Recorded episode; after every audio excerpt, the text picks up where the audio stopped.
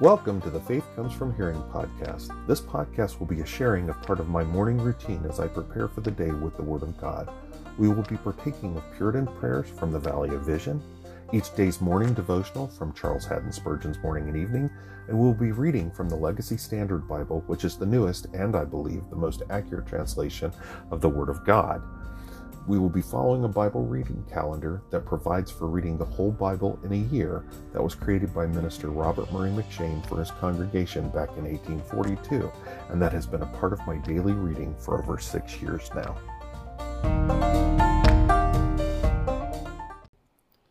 Good morning and welcome to the Thursday morning, February 9th episode. That's episode 162, I believe, of the Faith Comes From Hearing podcast. I'm Wayne Floyd, your host. Um, the Faith Comes From Hearing podcast is a humble member of the Christian podcast community. Uh, you can find the Christian podcast community over at podcasts.strivingforeternity.org. Uh, there are a bunch of great podcasts over there. I would definitely recommend recommend them to you. Um, I listen to a number of them. The only reason I don't listen to more, as I've said before, because I don't have enough time. I'm definitely trying to find more. Um, but I would definitely encourage you to go over there. Um, and like I've said before, if you get over there, find something you'd rather listen to than me, I'm okay with that. I, I would understand that very much so. Um, sorry, got a little phlegm in my throat. Um, I would also um, encourage you to look in our show notes. The very last link in there is the link for the Vale Valley Baptist Church Give Send Go campaign. Uh, we are striving to get our to rapidly get our mortgage paid off, so we can shift gears and commence establishment of a Christian classic education based school as an alternative to our community for providing for the educational needs for for our children and our grandchildren. Um, so we would definitely um, go ahead and click the link, go read about it. There's a more thorough uh, explanation than I'm giving you. Um, and then we would ask three things of you. We would ask that you, that you pray for us. We would ask that you prayerfully consider giving, and we would ask that you pass the link on to other people so that they can do the same thing. All right, with all that said, let's go ahead and get going and get into our reading for the day as we continue through our yearly reading, our Read the Bible in a Year plan. Uh, like we always do on a Thursday morning, we're going to open up with the fifth day morning prayer called the Giver. Let's pray. Creator, upholder, and proprietor of all things, we cannot escape from thy presence and control, nor do we desire to do so. Our privilege is to be under the agency of thy omnipotence, righteousness, wisdom, patience, mercy, and grace. For thou art love with more than parental affection. We admire thy goodness, stand in awe of thy power abase ourselves before thy purity. It is the discovery of thy goodness alone that can banish our fear. Allure us into thy presence. Help us to bewail and confess our sins. We review our past guilt and are conscious of present unworthiness. We bless thee that thy steadfast love and attributes are essential to our happiness and hope. Thou hast witnessed to us thy grace and mercy in the bounties of nature, in the fullness of thy providence, in the revelations of Scripture, in the gift of thy Son.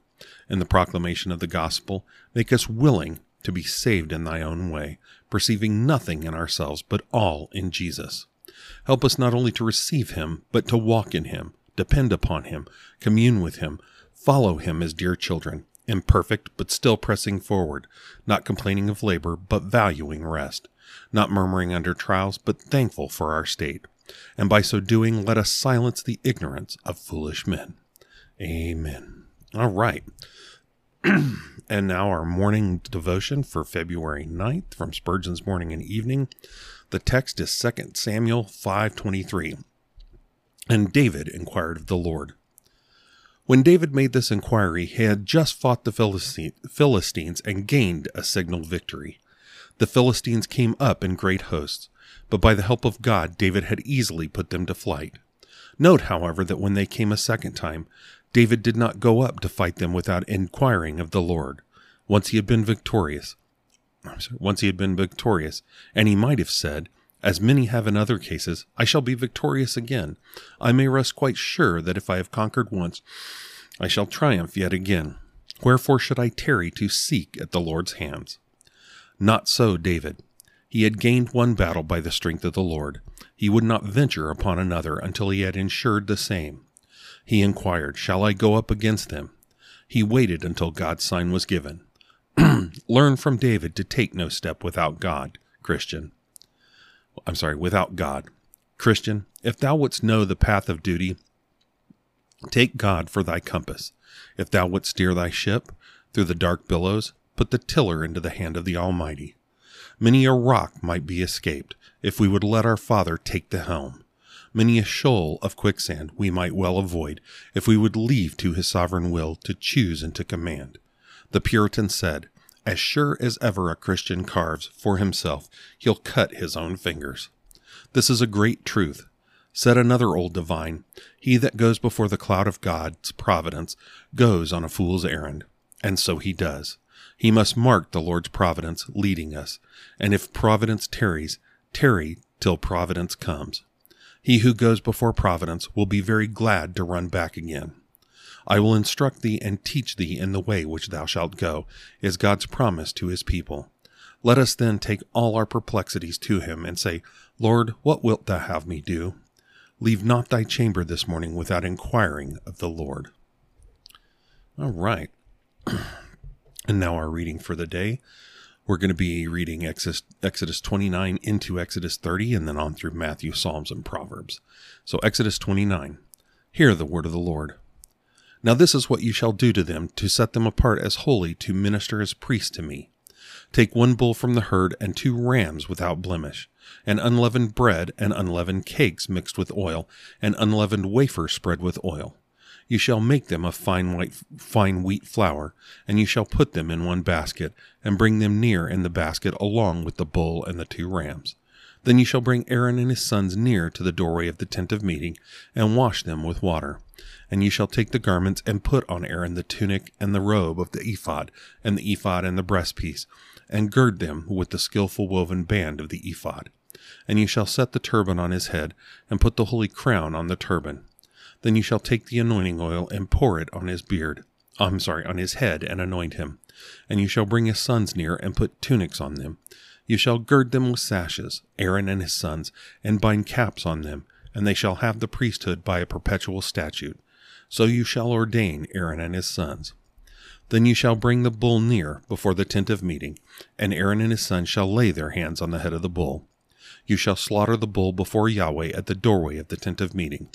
You shall take some of the blood of the bull and put it on the horns of the altar with your finger. And you shall pour out all the blood at the base of the altar.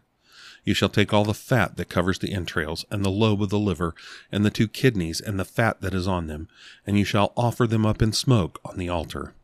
But the flesh of the bull, and its hide, and its refuse, you shall burn with fire outside the camp. It is a sin offering. You shall also take the one ram, and Aaron and his sons shall lay their hands on the head of the ram.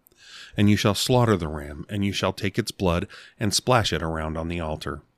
Then you shall cut the ram into its pieces, and wash its entrails and its legs, and put them with its pieces and its head. You shall offer up and smoke the whole ram on the altar. It is a burnt offering to Yahweh. It is a soothing aroma, an offering by fire to Yahweh.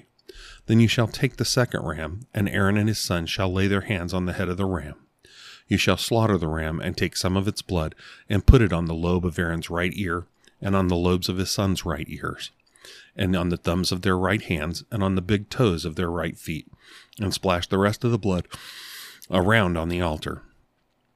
Then you shall take some of the blood that is on the altar, and some of the anointing oil, and sprinkle it on Aaron, and on his garments, and on his sons, and on his sons' garments with him, so he and his garments shall be set apart as holy, as well as his sons and his sons' garments with him.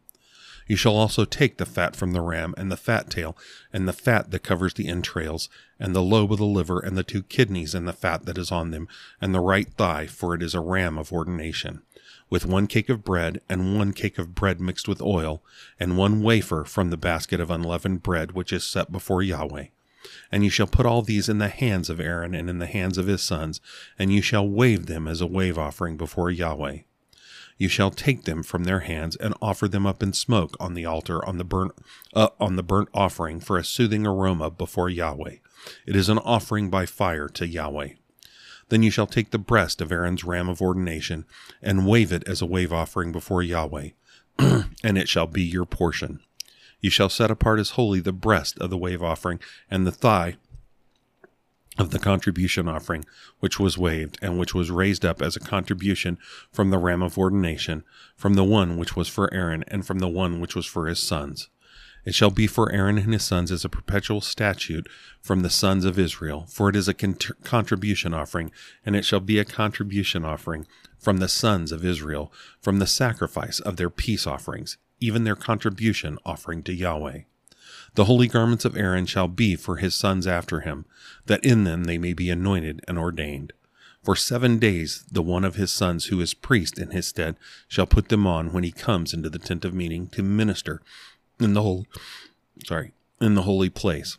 You shall take the ram of ordination and boil its flesh in a holy place. Aaron and his sons shall eat the flesh of the ram and the bread that is in the basket at the doorway of the tent of meeting. Thus they shall eat those things by which atonement was made to ordain them, to set them apart as holy. But a layman shall not eat them, because they are holy. If any of the flesh of ordination or any of the bread remains until morning, then you shall burn the remainder with fire. It shall not be eaten, because it is holy. Thus you shall do to Aaron and to his sons according to all that I have commanded you. You shall ordain them through seven days. Each day you shall offer a bull as a sin offering for atonement, and you shall purify the altar when you make atonement for it, and you shall anoint it to set it apart as holy. For seven days you shall make atonement for the altar and set it apart as holy. Then the altar shall be most holy, and whatever touches the altar shall be holy. Now this is what you shall offer on the altar two one year old lambs each day continuously. The one lamb you shall offer in the morning, and the second lamb you shall offer at twilight. And there shall be one tenth of an ephah of fine flour mixed with one fourth of a hin of beaten oil, and one fourth of a hin of wine for a drink offering with the one lamb. The second lamb you shall offer at twilight, and ye shall offer with it the same grain offering and the same drink offering as in the morning, for a soothing aroma, an offering by fire to Yahweh. It shall be a continual burnt offering throughout your generations at the doorway of the tent of meeting before Yahweh, where I will meet with you to speak to you there. I will meet there with the sons of Israel, and it shall be set apart as holy by my glory. I will set the tent of meeting and the altar apart as holy. I will also set Aaron and his sons apart as holy to minister as priests to me. I will dwell among the sons of Israel and will be their God. They shall know that I am Yahweh their God, who brought them out of the land of Egypt, that I might dwell among them. I am Yahweh their God. Exodus 30, verses 1 through 10. Excuse me. Moreover, you shall make an altar as a place for burning incense. You shall make it of acacia wood. Its length shall be a cubit, and its width a cubit. It shall be square, and its height shall be two cubits. Its horns shall be of the same piece. You shall overlay it with pure gold, its top and its sides all around, and its horns, and you shall make a gold molding all around for it. You shall make two gold rings for it under its molding. You shall make them on its two side walls on opposite sides, and they shall be holders for poles with which to carry it. You shall make the poles of acacia wood and overlay them with gold. You shall put this altar in front of the veil that is near to the ark of the testimony, in front of the mercy seat that is over the testimony where I will meet with you. Aaron shall burn fragrant incense on it. He shall burn it every morning when he trims the lamps. When Aaron trims the lamps at twilight, he shall burn incense. Incense. There shall be continual incense before Yahweh throughout your generations. You shall not offer any strange incense on this altar, or burnt offering, or grain offering, and you shall not pour out a drink offering on it. Aaron shall make atonement on its horns once a year. He shall make atonement on it with the blood of the sin offering of atonement once a year throughout your generations. It is most holy to Yahweh. All right. And now Matthew 26, verses 14 through 46. Sorry, like I said, a lot of phlegm. Not sure why. All right. Matthew 26, verse 14. Then one of the twelve, named Judas Iscariot, went to the chief priests and said, What are you willing to give me to deliver him to you? And they weighed out thirty pieces of silver to him. And from then on he began looking for a good opportunity to betray Jesus. Now, on the first day of unleavened bread, the disciples came to Jesus, saying, Where do you want us to prepare for you to eat the Passover? And he said, Go into the city to a certain man and say to him, The teacher says, My time is near. I am keeping the Passover at your house with my disciples. And the disciples did as Jesus had directed them, and they prepared the Passover. Now, when evening came, Jesus was reclining at the table with the twelve disciples. And as they were eating, he said, Truly I say to you that one of you will betray me. And being deeply grieved, they each one began to say to him, Surely not I, Lord. And he answered and said, He who dipped his hand with me in the bowl is the one who will betray me. The Son of Man is going just as it is written of him. But woe to that man by whom the Son of Man is betrayed. It would have been good for that man if he had not been born. And Judas, who was betraying him, answered and said, Surely not I, Rabbi. Jesus said to him, You yourself said it. Now, while, they were eating, Jesus took some bread, and after a blessing, he broke it, and giving it to the disciples, he said, Take, eat, this is my body. And when he had taken a cup and given thanks, he gave it to them, saying, Drink from it, all of you, for this is my blood of the covenant, which is poured out for many for forgiveness of sins. But I say to you, I will not drink of this fruit of the vine from now on until that day when I drink it new with you in my Father's kingdom. And after singing a hymn, they went out to the Mount of Olives.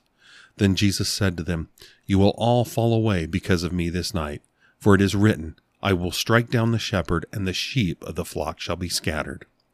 But after I have been raised, I will go ahead of you to Galilee. But Peter answered and said to him, Even though all may fall away because of you, I will never fall away. Jesus said to him, Truly, I say to you that this very night, before a rooster crows, you will deny me three times. Peter said, Even if I have to die with you, I will not deny you. All the disciples said the same thing too. Then Jesus came with them to a place called Gethsemane, and said to his disciples, Sit here while I go over there and pray. And he took with him Peter and the two sons of Zebedee, and began to be grieved and distressed. Then he said to them, My soul is deeply grieved, to the point of death.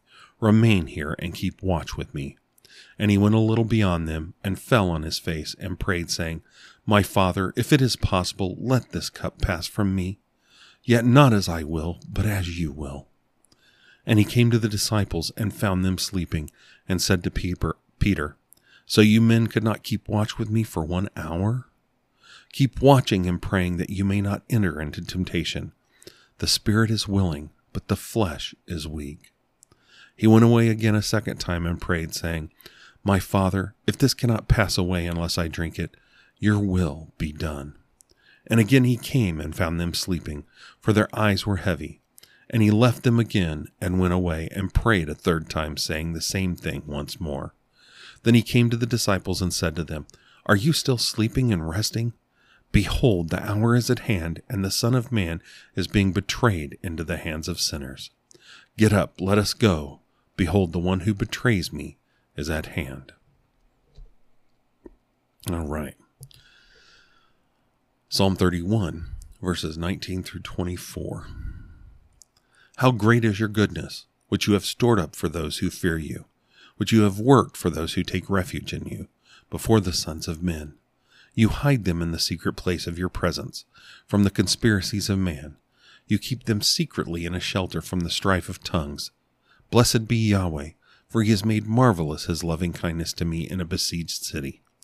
As for me, I said in my alarm, I am cut off, cut off from before your eyes. Nevertheless, you heard the voice of my supplications when I cried to you for help. O love Yahweh, all you, his holy ones.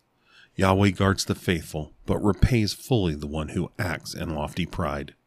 Be strong and let your heart take courage, all you who wait on Yahweh. and finally, Proverbs 8, verses 14 through 26. Counsel is mine, and sound wisdom. I am understanding, might is mine. By me kings reign, and rulers mark out righteousness. By me princes rule, and nobles, all who judge rightly. I love those who love me, and those who earnestly seek me will find me. Riches and glory are with me, enduring wealth and righteousness. My fruit is better than fine gold, even pure gold and my produce better than choice silver.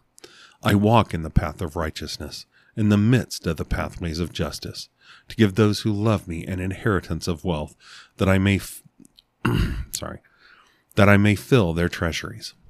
Yahweh possessed me at the beginning of his way, before his deeds of old.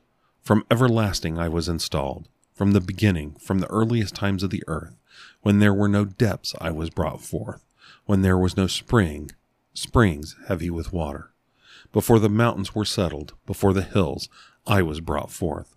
While he had not yet made the earth and the fields outside, nor the first dust of the world. All right, that is our reading for the day. Um, sorry. Thank you for spending this time with me. I hope the time and the reading in the scriptures was edifying to you. Um, I would continue to implore you that when you go out into the world today, that you do all that you do for the glory of God. And God willing, I will see you this evening. Let's go ahead and close in prayer. Uh, the prayer we're going to close with from Valley Vision is called Man a Nothing. Man a Nothing. And boy, are we. Let's pray.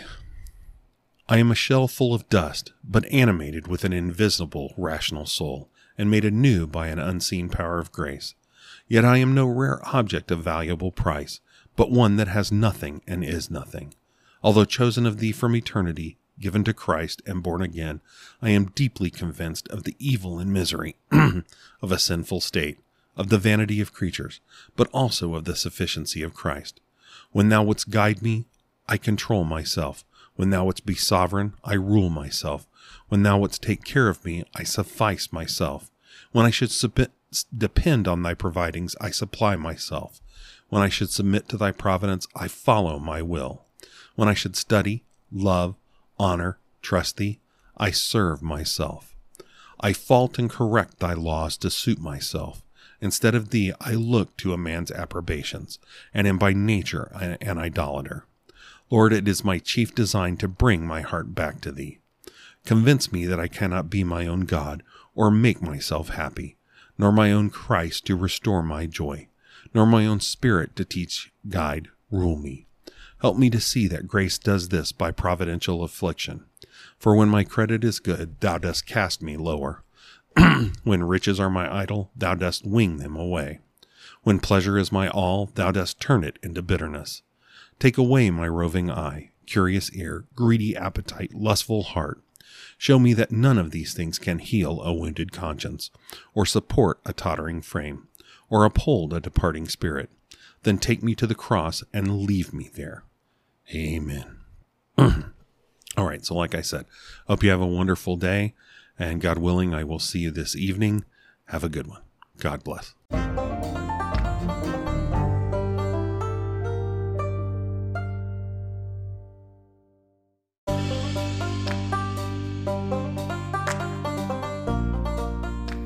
Welcome to the evening segment of the Faith Comes From Hearing podcast.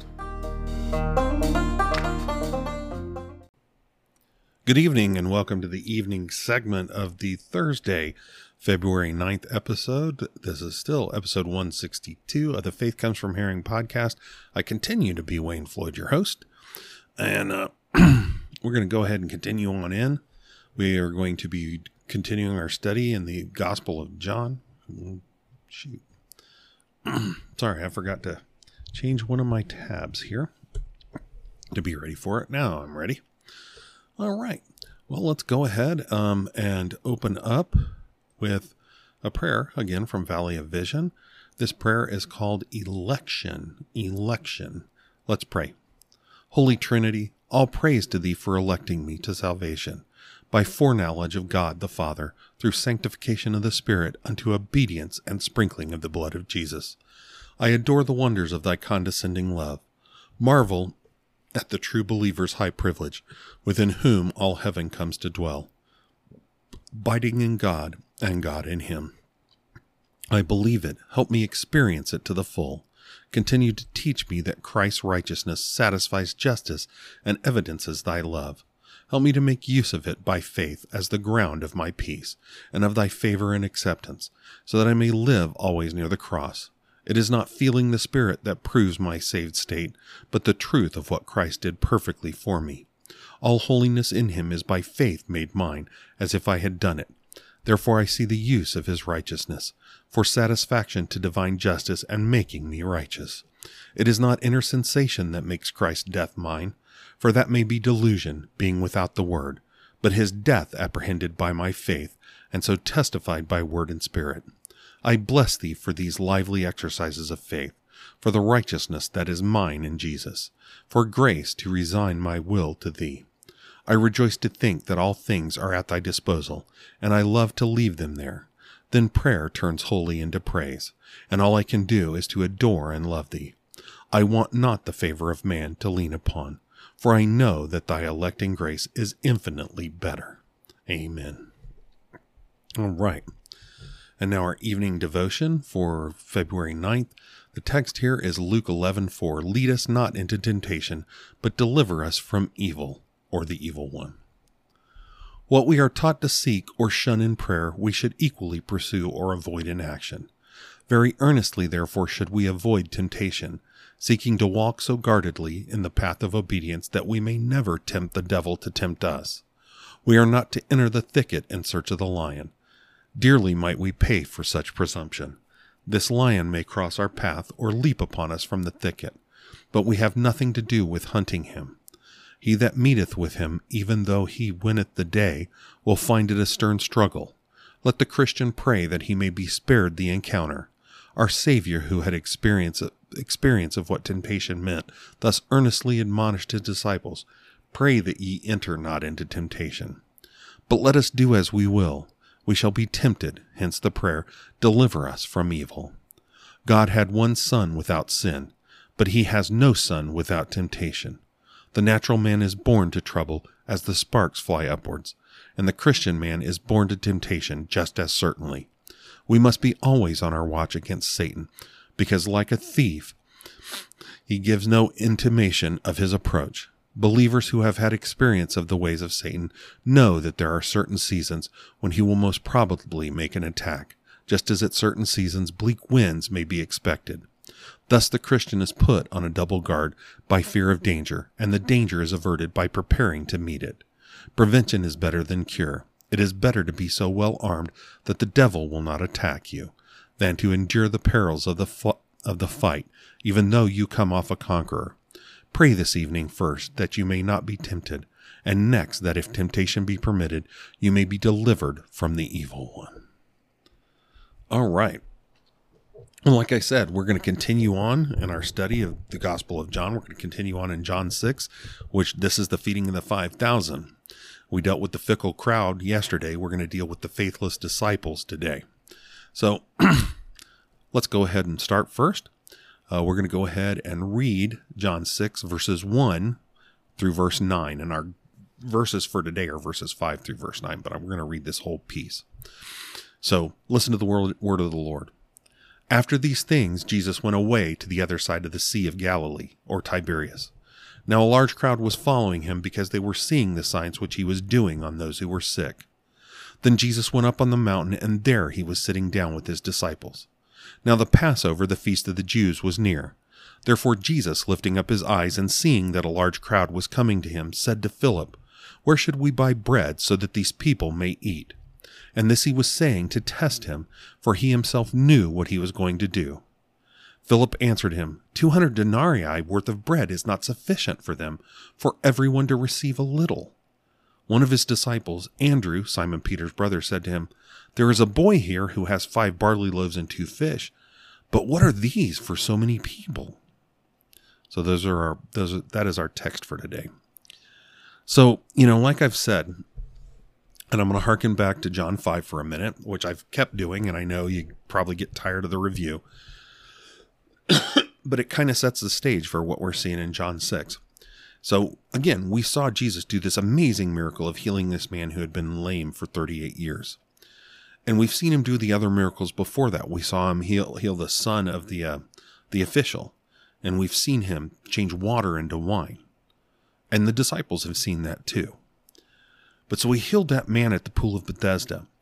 And again, the Jews, as John the Apostle uses it, the Jewish leadership, were more caught up in the fact that he had violated the rabbinical law about the Sabbath than he, than it than paying attention to the fact that he this this man who who John the Baptist had already been speaking of had just done a miracle, had just done a miracle, something they had not seen since the time of Elijah and Elijah and Elisha, or at least as far as I know. Maybe, maybe my maybe my Bible study is off, but they've not seen in hundreds and hundreds of years at least. And he's done this miracle. And again, I say rabbinical law because this wasn't the law of God. The law of God was not was not what they turned it into about the Sabbath. Yes, you were to keep it holy. But healing a man who's been lame for 38 years, that's a keeping it holy. I mean, I mean any fool can see that. But they didn't want their power assaulted. They didn't want their control assaulted.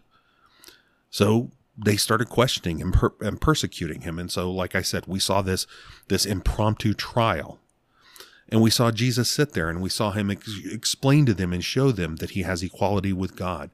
And we saw him discuss the two resurrections and show that he's been given the, the power to enact both. And then we saw him call the witnesses in his defense as if he needed to be defended.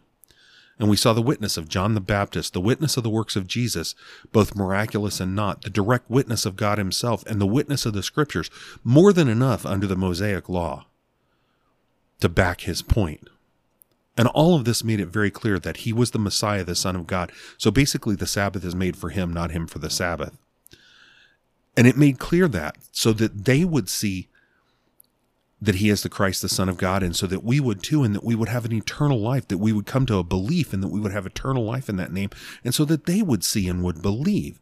I mean, he even calls them out very clearly. Um, there, there in the last part of it, dealing with the Scripture, he makes clear you don't you don't have the love of God in you. He makes very, very clear that the scriptures, the word of God, attested to him. And so what he was doing was to honor God. He wasn't running around trying to bring, bring attention and honor to himself. And he called him out. He said, a man running around trying to bring honor to themselves you would accept, but you won't accept me, whose only whose only desire is to honor God. I mean, he bluntly does this. So, like I've said a couple of times, we've got a religious system that is so false, that has gone so far off the rails. It is not the means of worship that God established in the Mosaic covenant. It's not. What they have is some ugly bastardization that that that is false, that is false religion, like we see in our own day, kind of thing. So again, we come into John chapter 6 and we see, um, again, like chapter 5, we saw a miracle and then a discourse by Jesus. We're going to see that same we saw we're going to see that same thing and I said this last night the same thing in John chapter 6 we're going to see Jesus do a miracle and then we're going to see a discourse. Now, at the same time, we're also going to see at least a second miracle, and some theologians consider a third miracle. We'll see about that. Um, I'm not sure whether I agree with that or not. It, it depends on the interpretation of the of those verses, but but not something to deal with tonight. But we see this miracle, the feeding of the five thousand, is the only miracle other than Jesus' resurrection that is recorded in all four gospels. The only one other than his resurrection that is recorded in all four gospels. So how major is that? How awesome is that? And so we started on it, the first four verses last night, and we talked about the fickle crowd. Again, it makes clear now a large crowd was following him because they were seeing the signs which he was doing on those who were sick. So they're chasing the signs. They're chasing a guy to see if he can be their genie, if he can do special things for them. It's not about a, a, a, a saving faith. Um, and we see him call him out on that. Um, in in the the lessons I'm working up for the next section, verse 16 through verse 29, we'll see him call this same crowd out because they're running after him because he fed them bread. They they want um, and I, I, I read it last night. Um, R.C. Sproul made a comment, and I'm paraphrasing here because I don't remember it right off, and I didn't write it in my notes for tonight. Um, basically, they were looking for a chicken in every pot, or or a loaf and a fish in every lunch. You know, um, which was great wording by R.C. Sproul. But, you know, I mean, they're like, oh boy, you know, it's basically, oh boy, government assistance, government's going to feed me. I mean, and it's not really government, it's Jesus. But here's this guy who's going to feed me, which we realize um, you're going to see in verse 16, verse, I'm sorry, actually, verse 15, they're going to want to turn around and take him and make him king. Not, not because he's the Messiah, but, but because, oh boy, this guy can keep us fed and, and make, and make us not sick. They're, they're looking for temporal needs, for temporal, temporal fulfillment. So they were a very fickle crowd. Um, and, and one theologian, I can't remember who it was, um, pointed out the fact that, you know, this was basically the Galilean equivalent of those that John spoke of, John the Apostle spoke of Jesus knowing their hearts and not trusting in them that they came to believe in uh, John chapter 2, verses 23 through 25, when really what the, the only thing they were believing in is, oh boy, this guy's doing miracles and that's pretty cool. This is, this is a neat thing. And maybe this guy's from God, but we need to follow this guy they weren't it wasn't a saving faith it wasn't that bone deep um, pit of the stomach um, this is my lord and savior kind of belief okay this is not when it's saying believe here or in this case they were following him because they were seeing the signs. They're not seeing the signs and going this is the christ the son of god. Please don't mistake that. That's not why they're following him. And i used to think it was. I didn't understand that till i really dug into this and really looked through what the old guy, well, the living guys and the dead guys said about it, and then looking through the Greek. So, what we're going to see tonight, um, verses 5, and I know here's 13 minutes in, but verses 5 through verses 9, we're going to see the faithless disciples. Jesus has noted the large crowd assembled, and he realizes he's going to need to take care of them. So Jesus, lifting up his eyes, seeing that a large crowd was coming him, coming to him, um, parallel passages, Matthew 14 14. He saw a large crowd and felt compassion for them and healed their sick. Luke 9 11. And welcoming them, he began speaking to them about the kingdom of God and curing those who had need of healing. Mark 6:34 and he felt compassion for them because they were like sheep without a shepherd. And he began to teach them many things. So as they followed as as they met and we saw you know some of the parallel passages they were met on the shore as they landed that people had followed them there because he had been doing healing along the way whatever it was.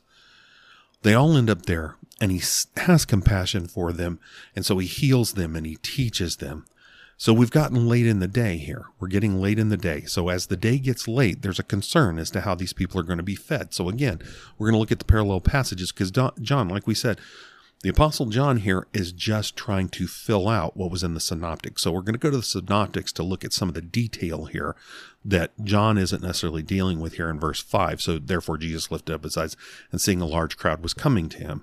So Mark 6, verses 35 and 36. When it was already quite late, his disciples came to him and began saying, In this place, um, this place is desolate and it is already quite late. Send them away so that they may go into the surrounding countryside and villages and buy themselves something to eat. Luke 9:12 Now the day was ending and the 12 came and said to him send the crowd away that they may go into the surrounding villages and countryside and obtain lodging and find provisions for here we are in a desolate place Mark or Matthew 14:15 Now when, when it was evening the disciples came to him and said this place is desolate and the hour is already late so send the crowds away that they may go into the villages and buy food for themselves. Now, let's be real honest. The fact was, there's 5,000 there. Actually, honestly, and we'll deal with this later. Um, we'll deal with this in tomorrow evening, God willing. There's more than 5,000 people they're going to feed. there's 5,000 men. Um, we'll see. Well, it, has been calculated that with in this crowd with the appropriate number of women and children, this crowd would have been 15 to 20,000 people that they fed. Okay. So considering how desolate it says that area is and and from what the history say and Josephus talks about and stuff, that area was pretty desolate. Honestly, even even did they send them away? There's no way this that number of people would have been able to find food for themselves in that area, especially at that time of night. There's no way they would have been able to. Um, and I don't know. I'm not. I'm not going to try to uh, bash the uh, the apostles here, um, saying they were trying to, to pass the buck and shirk their duties or responsibilities to the crowd. Um, but it, that's kind of what it sounds like. Again, it doesn't say that here. I'm not trying to do that, but they want to send them off into other places. They, they basically want to say, "Hey, go take care of yourself." you know, and they're they're maybe giving excuses about finding in the surrounding countryside and the villages. I don't know. Maybe they thought they were all going to go through a wheat field and rub the rub the grains together to get out this get out the the the wheat and eat it like the apostles did walking through in one of the stories walking through a field and they did it on a sabbath and of course the pharisees freaked out. Maybe they thought they were going to do that at night. I don't i don't know. But but basically it was hey send them away so we're not responsible for feeding them. Well what john says he shows here john the apostle john shows here it says therefore jesus lifting up his eyes and seeing that a large crowd was coming to him said to philip so he turns to philip here and he does this he goes where should we buy bread so that these people may eat and this he was saying to test him for he himself knew what he was going to do. That's John 5 and 6. John 6, verse 5 and 6. Jesus isn't, isn't asking because he wants some help to figure out what to do. He's not asking that. He's not looking for ideas. He's not even looking to see if Philip, well, he's not even trying really to prompt Philip for the right answer. He's hoping Philip will get it, but honestly, he knows where Philip's going to go, and it's an object lesson for him. John the Apostle makes clear in verse 6 that he knew already what he's going to do to feed these people.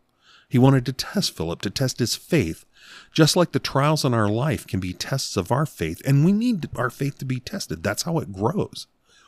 So he's trying to grow Philip's faith. He's trying to grow the apostles' faith because he asked Philip, but the rest of the apostles have got to be standing there and they've got to be, believe me, when I'm standing there and somebody asks a question like uh, we get together for company meetings, all of our web developers get together and a question may be asked. Well, even though somebody else has been asked the question, my brain starts processing to try to figure out what that is, and that actually helps me grow, especially if somebody puts an answer forward that I may not have thought of. That's what he's trying to do here. and there are many points across the Gospels in the three years of Jesus' ministry where the apostles show a decided lack of faith. So, as much as we might want to think that this is mean or unfair of Jesus to test Philip like this, his faith is the only thing that will save him from the wrath of God. So it is urgent that Jesus test them and drive them towards a stronger faith. It's urgent. Just like it's urgent with us. Again, we don't know when the end's coming, and I'm not a, I'm not a doomsayer saying Jesus is coming tomorrow or any of those kind of. I'm definitely not a prophet. But we have to act like Jesus is coming in five minutes or five seconds. We've got to have that urgency. Therefore, our faith must be stronger. That, therefore, that's why our trials come. And that's why he's questioning Philip here.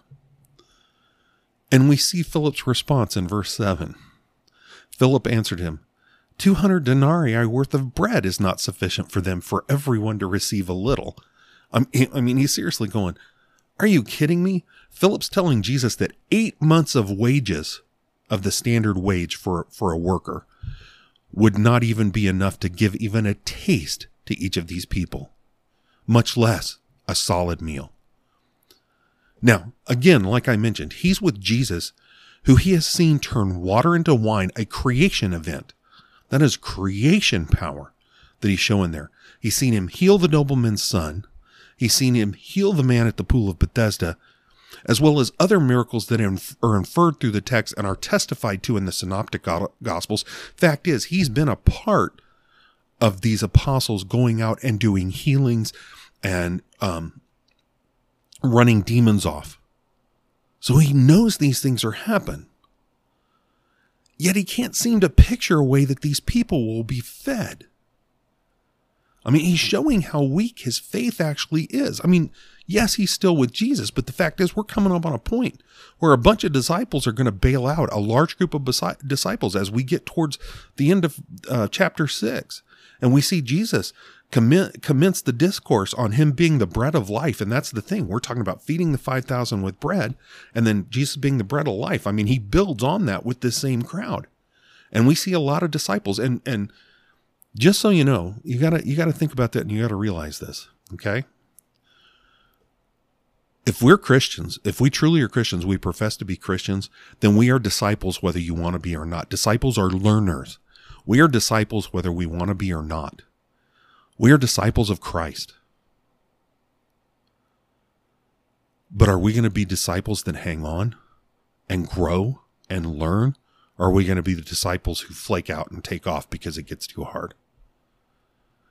So he's trying to grow Philip's faith here, but Philip is showing a decided lack of faith.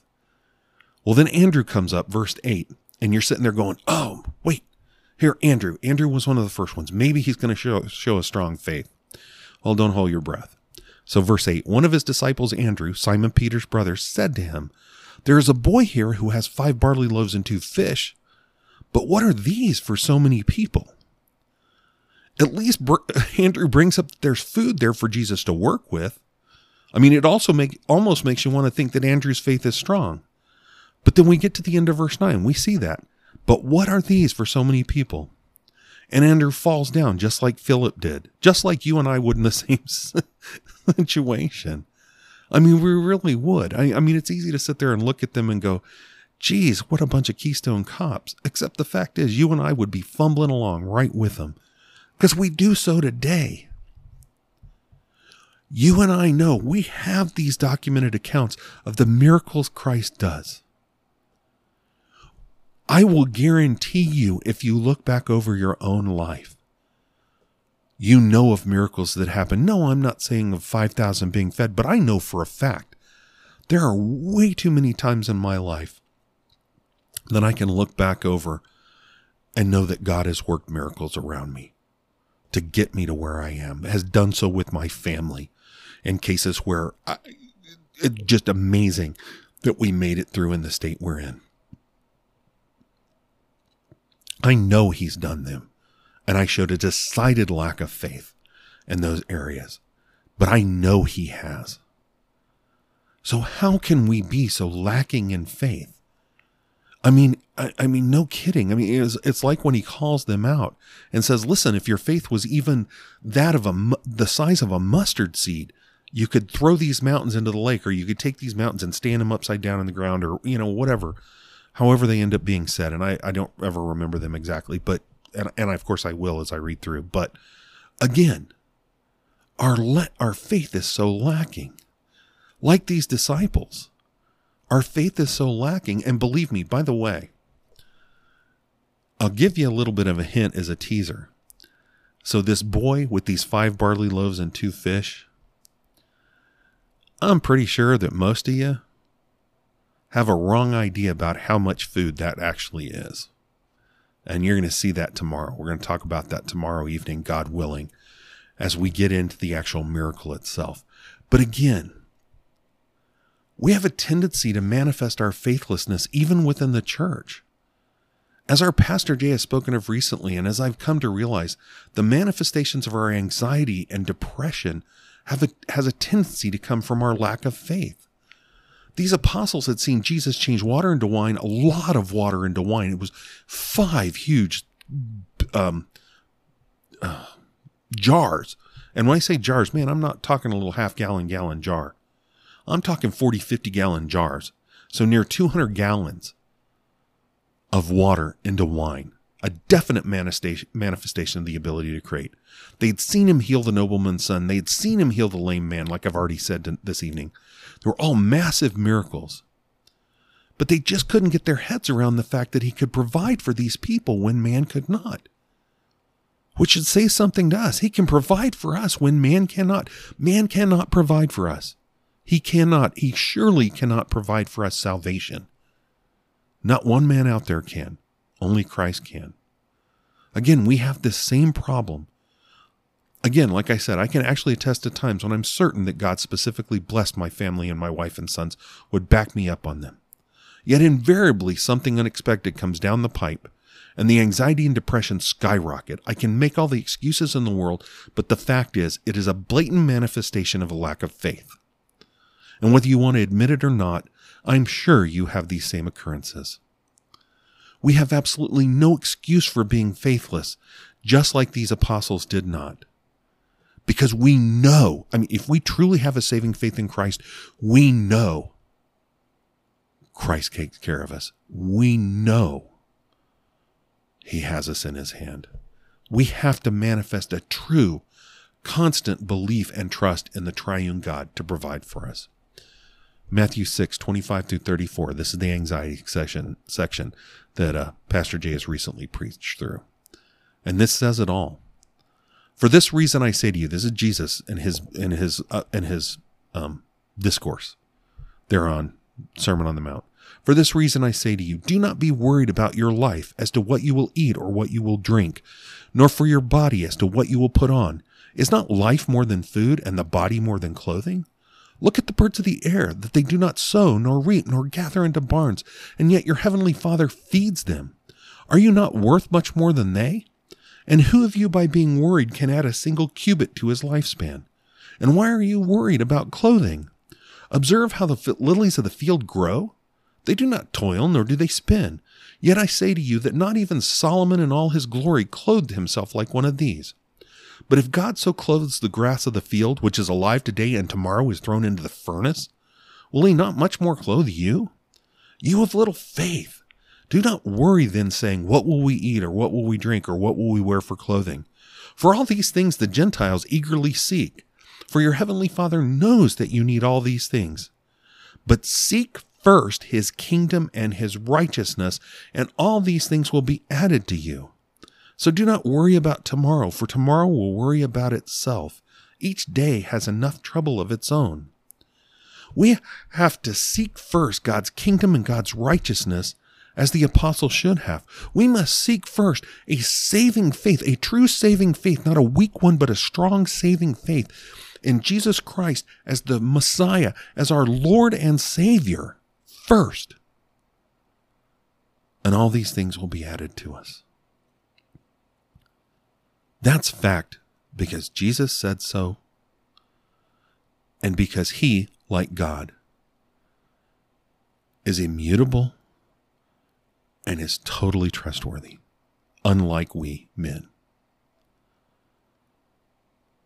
So definitely the example these these apostles set, these disciples set here in verses 5 through 9 of John 6. That needs not to be us, and way too often it is. I mean, it's really easy to look at them and look down our noses at them. But the fact is, you and I way too often look exactly like them. And we must strive to get away from that so that we experience the true miracle of the bread of life. Okay. Let's go ahead and close today in prayer. With it being Thursday, we're going to go ahead and close like we usually do with the fifth day evening prayer. It's called protection. Let's pray. O Lord God, thou art our preserver, governor, savior, and coming judge. Quieten our souls to call upon thy name. Detach us from the influence of the flesh and the senses. Impress us with the power of faith promote in us spirituality of mind that will render our services acceptable to Thee and delightful and profitable to ourselves. Bring us into that state which attracts Thine eye and prepare us to receive the proofs of Thy love. Show us our danger that we may fly to Thee for refuge. Make us sensible of our sin's disease, that we may value the good physician. Placard to us the cross, that it may slay the enmity of our hearts. Help us to be watchful over our ways, jealous over our tempers, diligent over our hearts. When we droop, revive us. When we loiter, quicken us. When we go astray, restore us. Possess us with more of that faith, which is the principle of all vital godliness. May we be rich in faith, be strong in faith, live by faith, walk by faith, experience the joy of faith, do the work of faith, hope through faith, perceiving nothing in ourselves. May we find in the Savior wisdom, righteousness, sanctification, redemption. Amen. And what a wonderful prayer to end with what we were just talking about. Okay, I hope you have a wonderful evening, and I thank you for spending your time with me. I, I, I pray that it was edifying for you, and God willing, I will see you tomorrow morning. Have a good night. God bless.